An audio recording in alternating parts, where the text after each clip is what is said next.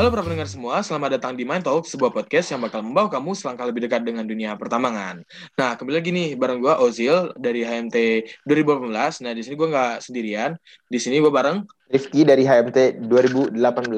Di podcast kali ini kita bakal membahas topik yang sangat menarik eh, dan tentunya masih terkait dengan dunia pertambangan. Nah, buat yang penasaran, kita kali ini tuh bakal bahas tentang batu bara. Nah, mungkin teman-teman udah sering mendengar tentang batu bara, tapi uh, ternyata masih banyak hal-hal yang perlu kita ketahui nih tentang batu bara. Dan di sini itu kita udah ngundang nih uh, narasumber buat ngobrol bareng kita dan sharing-sharing ilmu pengetahuan buat kita tentang uh, topik bahasan kita kali ini. Nah, siapa le narasumber kita kali nah, ini? Nah, jadi untuk podcast kali ini telah hadir nih narasumber yang expert di bidang batu bara nih Jil, yaitu dosen kita tercinta Pak Agus Haris Widayat. Jadi Pak Agus Haris ini merupakan dosen di Prodi Teknik Pertambangan Institut Teknologi Bandung, terutama pada kelompok keahlian eksplorasi sumber daya bumi. Oke, mungkin langsung kita sapa aja, Le. Halo, selamat uh, sore Pak Agus Haris. Sore. Gimana Pak kabarnya Pak? Alhamdulillah Sehat? baik. Alhamdulillah. Tanpa berlama-lama ya, Sobat Merah semua, Uh, karena mungkin sudah banyak yang penasaran nih tentang topik bahasan pada podcast kali ini, uh, kita langsung aja nih, langsung mulai berdiskusi aja dengan Pak Agus Haris terkait uh, topik bahasan pada podcast kali ini. Nah, kalau kita bicara soal tambang nih Pak, kita tahu bahwa ada begitu banyak sekali jenis bahan galian tambang. Salah satunya itu yang paling menarik dan akhir-akhir ini sering dilirik karena harganya yang terus meroket itu adalah tak lain dan tak bukan adalah batu bara. Kita akan langsung aja bertanya pada narasumber kita, Pak Agus Haris, Uh, sebenarnya Pak batu bara itu apa sih Pak dan uh, sebenarnya bagaimana batu bara itu bisa terbentuk Pak? Mungkin uh, sobat merah di di luar sana masih banyak yang belum uh, paham dan belum terlalu mengerti terkait uh, batu bara ini sendiri Pak. Ya baik, terima kasih. Jadi uh, batu bara merupakan salah satu batuan sedimen ya yang berasal dari tumbuh-tumbuhan yang kalau di Indonesia itu hidupnya sekitar 5 sampai 20 juta tahun yang lalu. Jadi sangat lama sekali umurnya. Nah, tumbuh-tumbuhan tersebut ketika mati akan terendapkan dan terakumulasi ke dalam sebuah cekungan membentuk gambut. Nah, tentu adik-adik sekalian dan juga pendengar semua sudah mengetahui apa itu gambut ya. Nah, untuk selanjutnya dengan berjalannya waktu dalam jutaan tahun ya, akan tertimbun oleh material lain di atasnya yang semakin tebal. Sehingga gambut tadi akan mengalami kompaksi atau menjadi semakin padat. Jika material penimbunnya hingga ribuan meter tebalnya, maka material gambut tersebut akan berubah menjadi batu bara. Warna gambut yang coklat akan berubah menjadi batu bara yang warnanya hitam, yang tadinya kusam atau tidak mengkilap akan berubah menjadi lebih mengkilap, yang tadinya banyak kerongga dan lunak akan berubah menjadi sangat padat dan sangat keras. Nah, kemudian eh, proses pembentukan batu bara ini sangat dipengaruhi oleh kondisi geografi dan proses geologi sebenarnya. Nah, bagaimana uh, kondisi geografi dan geologi di Indonesia? Nah, ternyata kondisi geografi wilayah Indonesia sejak puluhan juta tahun yang lalu itu terletak di daerah Katulistiwa atau daerah yang beriklim tropis. Dan sekaligus wilayah Indonesia berbentuk kepulauan sehingga kondisinya lebih lembab dan basah. Nah, Kondisi yang hangat dan lembab ini sangat memungkinkan tumbuh-tumbuhan dapat hidup sangat lebat sebagai cikal bakal dari batu bara. Lebih lanjut lagi, sejarah geologi wilayah Indonesia cukup dinamis sehingga mempunyai banyak cekungan, di mana sisa-sisa tumbuhan dapat terendapkan dan untuk selanjutnya terjadi penimbunan di atasnya sehingga dapat berubah menjadi batu bara. Jadi kira-kira seperti itu eh, batu bara dan bagaimana terbentuknya di alam. Oh baik, jadi uh, sebagaimana yang sudah disampaikan Pak Agus Haris tadi, ternyata uh, batu bara itu uh, terbentuk dari uh, hasil sedimentasi uh, makhluk-makhluk uh, hidup uh, atau tumbuhan-tumbuhan pada oh, yang dari berjuta-juta tahun lalu dan akhirnya itu berhasil uh, membentuk batu bara seperti itu. Oke, mungkin uh, setelah mendengar penjelasan dari Pak Haris tadi, uh, Sobat Merah sudah mulai mengetahui nih Pak, uh, apa itu batu bara dan bagaimana uh, proses terbentuknya. Dan mulai muncullah uh, mungkin di benak-benak Sobat Merah ini sebenarnya apa sih fungsi dari atau manfaat dari ke, uh, kegunaan batu bara ini untuk kehidupan manusia dan uh, kenapa di Indonesia ini sangat banyak sekali orang-orang uh, atau perusahaan-perusahaan yang melakukan penambangan batu bara mungkin seperti itu Pak. Ya, baik. Jadi ya prinsipnya kayu itu dapat dibakar untuk menghasilkan panas seperti yang sudah kita ketahui ya. Nah, karena batu bara umumnya berasal dari tumbuh-tumbuhan berkayu, maka batu bara pun dapat dibakar untuk menghasilkan panas atau energi. Dengan demikian, batu bara merupakan sumber energi yang sangat bisa diandalkan karena jumlah sumber dayanya cukup melimpah baik di dunia maupun di Indonesia. Nah, untuk apa saja batu bara ini dimanfaatkan? Nah, paling banyak adalah untuk bahan bakar di PLTU atau pembangkit listrik tenaga uap untuk menghasilkan listrik. Batu bara dibakar di tungku untuk memanaskan air sehingga air eh, yang panas tersebut akan berubah menjadi uap. Nah, kemudian selanjutnya tekanan uap ini digunakan untuk menggerakkan turbin sehingga dapat menghasilkan listrik. Kemudian eh, selain itu batu bara juga dimanfaatkan di pabrik-pabrik semen. Bahan dasar semen yang pertama adalah batu gamping atau batu kapur. Dan yang kedua adalah batu pasir atau batu lempung. Nah, kedua bahan baku tersebut perlu diolah untuk menghasilkan semen pada suhu yang tinggi, yaitu di atas 1000 derajat Celcius. Nah, untuk menghasilkan panas tersebut diperlukan batu bara. Nah, kemudian pemanfaatan batu bara yang lain adalah sebagai bahan baku kokas yang digunakan di pabrik-pabrik logam seperti pabrik pembuatan baja. Dan masih banyak lagi jenis-jenis pemanfaatan batu bara yang lain. Batu bara eh, memang banyak dicari orang saat ini ya, karena batu bara merupakan sumber energi yang melimpah dan mempunyai ketahanan suplai yang paling tinggi dibandingkan dengan sumber energi yang lain pada saat ini. Selain itu, proses pengambilan batu bara dari dalam bumi juga relatif lebih mudah dibandingkan dengan sumber energi yang lain, yaitu dengan menggunakan teknik penambangan sederhana dari permukaan maupun teknik penambangan dari Eh, bawah tanah. Nah, karena relatif lebih mudah proses ekstraksinya dari dalam bumi, batu bara merupakan sumber energi yang murah sehingga pemanfaatannya di dunia ini sangat masif sekali. Ya, uh, baik. Mungkin jadi kita ya, jadi tahu ya, eh, Sobat Merah. Jadi uh, bahwa pemanfaatan dari batu bara ini sangat banyak, mulai dari uh, sebagai bahan baku, uh, bahan bakar dalam PLTU, uh, bisa juga dalam bahan baku untuk pemanasan dalam uh, pembuatan semen dan juga kokas dalam uh, industri uh, metal ya. Jadi uh, dengan melihat yang seperti Pak Agus harus jelaskan juga kalau uh, dalam penambangan batu bara itu dapat dibilang sederhana, makanya tak ayal uh, banyak perusahaan-perusahaan yang melakukan penambangan batu bara karena melihat dari uh, pemanfaatan dan kegunaannya itu yang sangat banyak dan seperti itu. Benar banget, Le. Nah, nah selain itu nih, seperti yang kita ketahui, Pak, Indonesia itu sangat terkenal dengan uh, negara yang memiliki sumber daya alam itu yang melimpah. Nah, terutama dari hasil tambangnya. Nah, untuk batu bara sendiri nih, Pak, bagaimana sih Pak potensi batu bara Indonesia ke depannya? Dan jika kita bisa memproyeksikan uh, lebih jauh, kira-kira seberapa lama Pak batu bara di Indonesia ini dapat bertahan? Seperti itu, bagaimana Pak kira-kira? Ya, jumlah potensi batu bara tidak terlepas dari kondisi geografi dan geologi Indonesia tadi.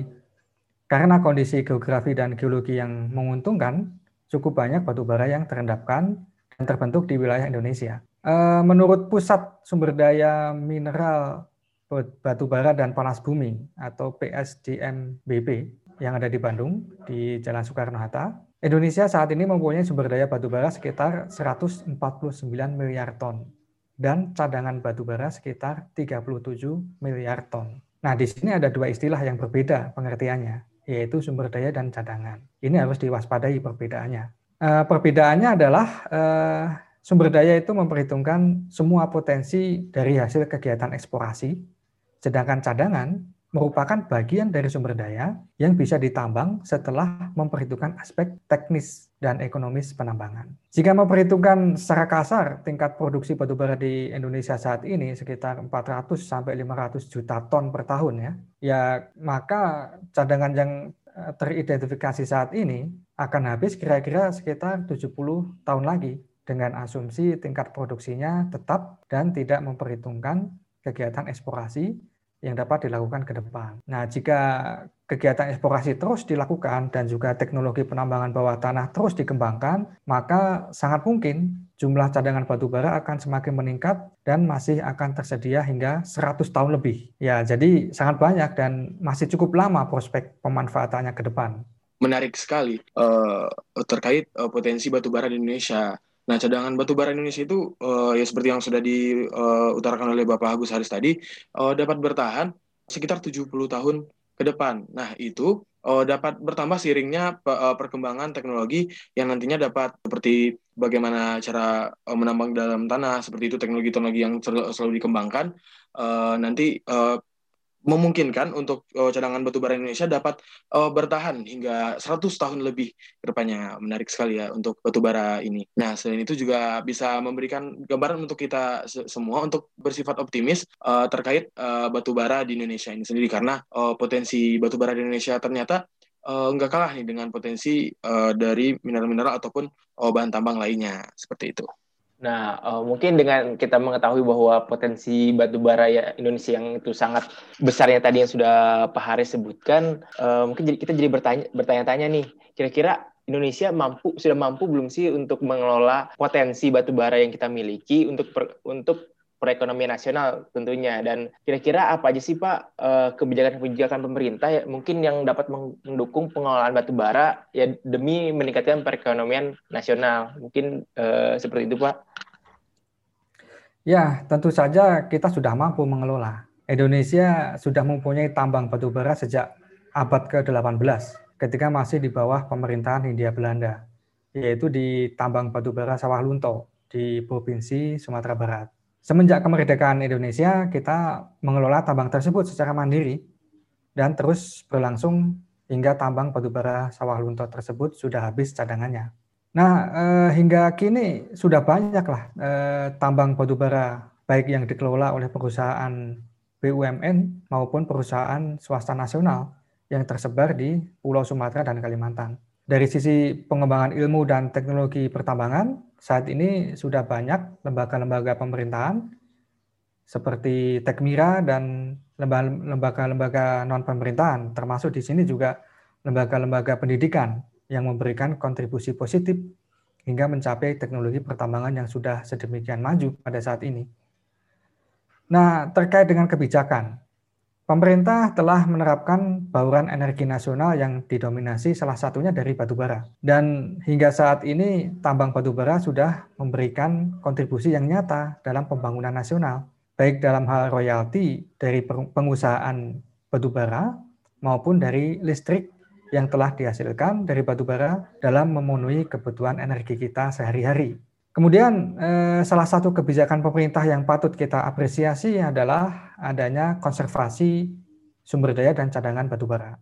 Yang dimaksud dengan konservasi di sini adalah kita menerapkan penambangan dan pemanfaatan batubara seoptimal mungkin sesuai dengan kondisi teknis dan ekonomis pada saat ini sehingga tidak ada potensi sumber daya dan cadangan yang hilang. Ini tentu merupakan kebijakan yang harus kita dukung dan sukseskan demi ketahanan energi dari batu bara hingga ke generasi-generasi penerus kita ke depan. Kemudian eh, ada lagi DMO atau Domestic Market Obligation, yaitu penerapan syarat minimal sekarang ini 25% produksi batu bara untuk memenuhi kebutuhan nasional. Yang ini juga merupakan kebijakan yang telah diambil oleh pemerintah yang harus kita apresiasi dan dukung untuk mengamankan pasokan batu bara eh, di dalam negeri.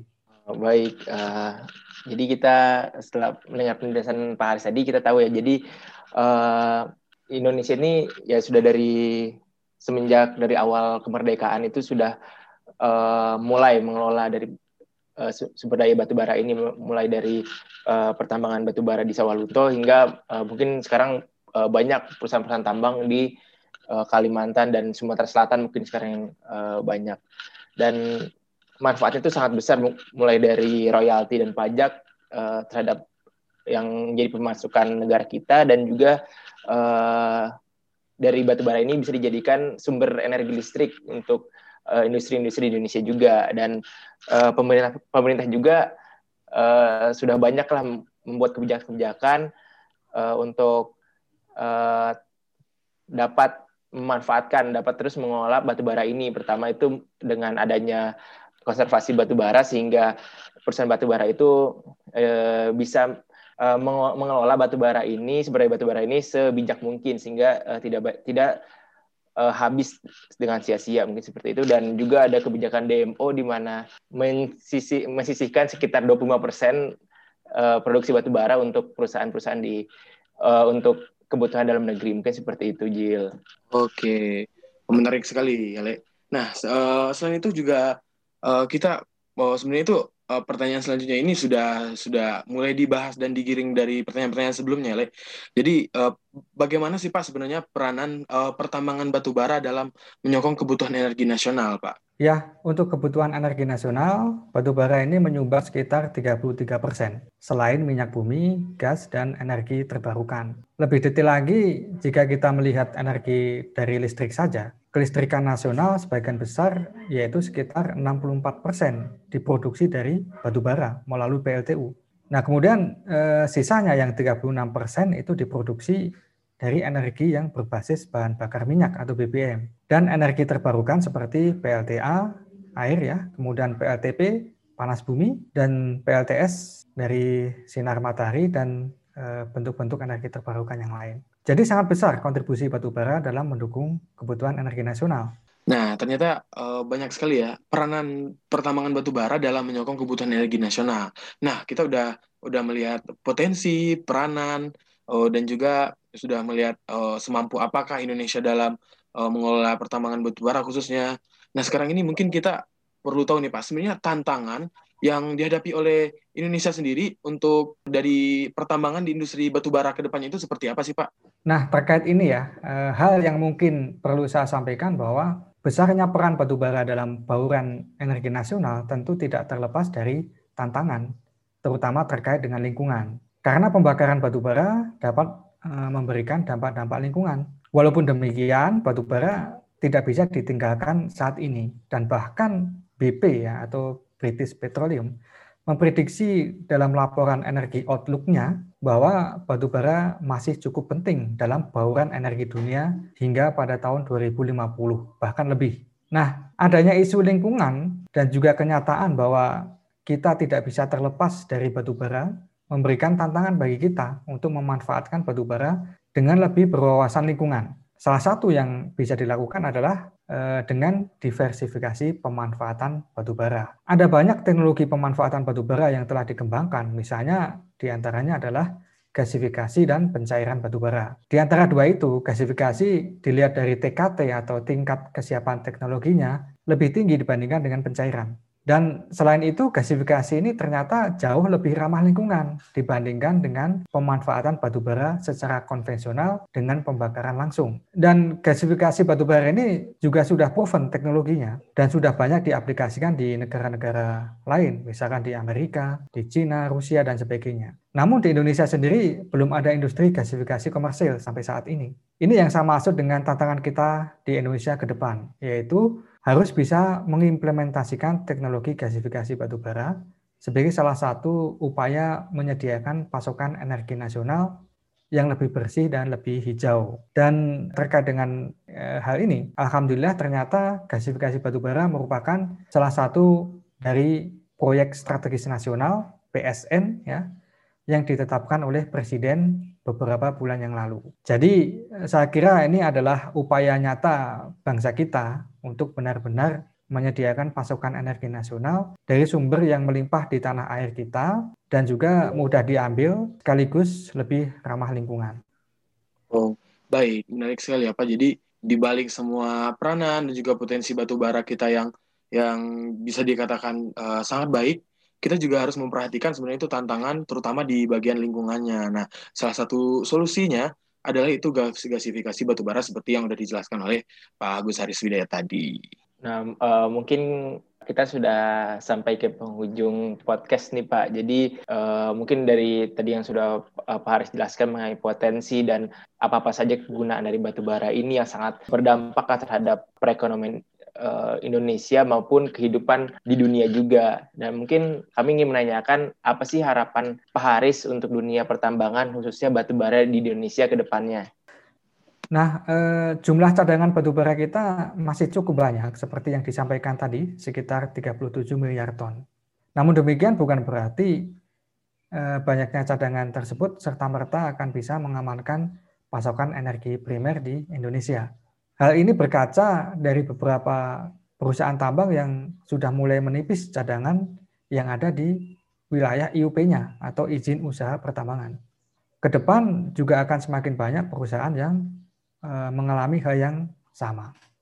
Harapannya tentunya dunia pertambangan saat ini bisa mulai fokus pada pengembangan teknologi lanjut penambangan, misalnya adalah penambangan bawah tanah. Teknologi ini tidak mudah untuk diimplementasikan di Indonesia, mengingat kondisi geologi yang kompleks. Sehingga pengembangannya pun e, harus sudah mulai dirintis dari sekarang. Harapan e, lain e, adalah e, pada kegiatan eksplorasi batubara harus e, terus bisa berlanjut, terutama fokus pada batubara yang lokasinya lebih dalam lagi agar jumlah sumber daya yang ditemukan bisa meningkat. Kedua hal ini e, tentu saja demi bisa mengamankan pasokan batubara sekaligus menjaga ketahanan energi nasional di masa yang akan datang. Baik, uh, terima kasih Pak Haris. Uh, mungkin dari harapan Pak Haris tersebut ya langsung uh, merupakan penutup dari podcast kita kali ini. Semoga uh, kita sebagai mahasiswa Indonesia, terutama mahasiswa teknik pertambangan, akan semakin giat lah belajar sehingga dapat mewujudkan harapan yang diinginkan oleh uh, mungkin yang diharapkan oleh Pak Haris uh, yang Pak Haris tadi sebutkan. Mungkin seperti itu uh, Pak Haris podcast kita kali ini. Terima kasih sudah menyempatkan waktunya uh, dalam untuk mau menjadi narasumber kita kali ini. Terima kasih Pak. Baik, terima kasih atas atensinya dan semoga bermanfaat. Nah, sekian dulu nih Main Talk kali ini. Terima kasih banget buat teman-teman semua oh, yang udah selalu setia menjadi pendengar Main Talk. Saya Ozil. Dan saya Rifki. Kami ucapkan pamit undur diri. Main Fest 2021. Let's talk about mining.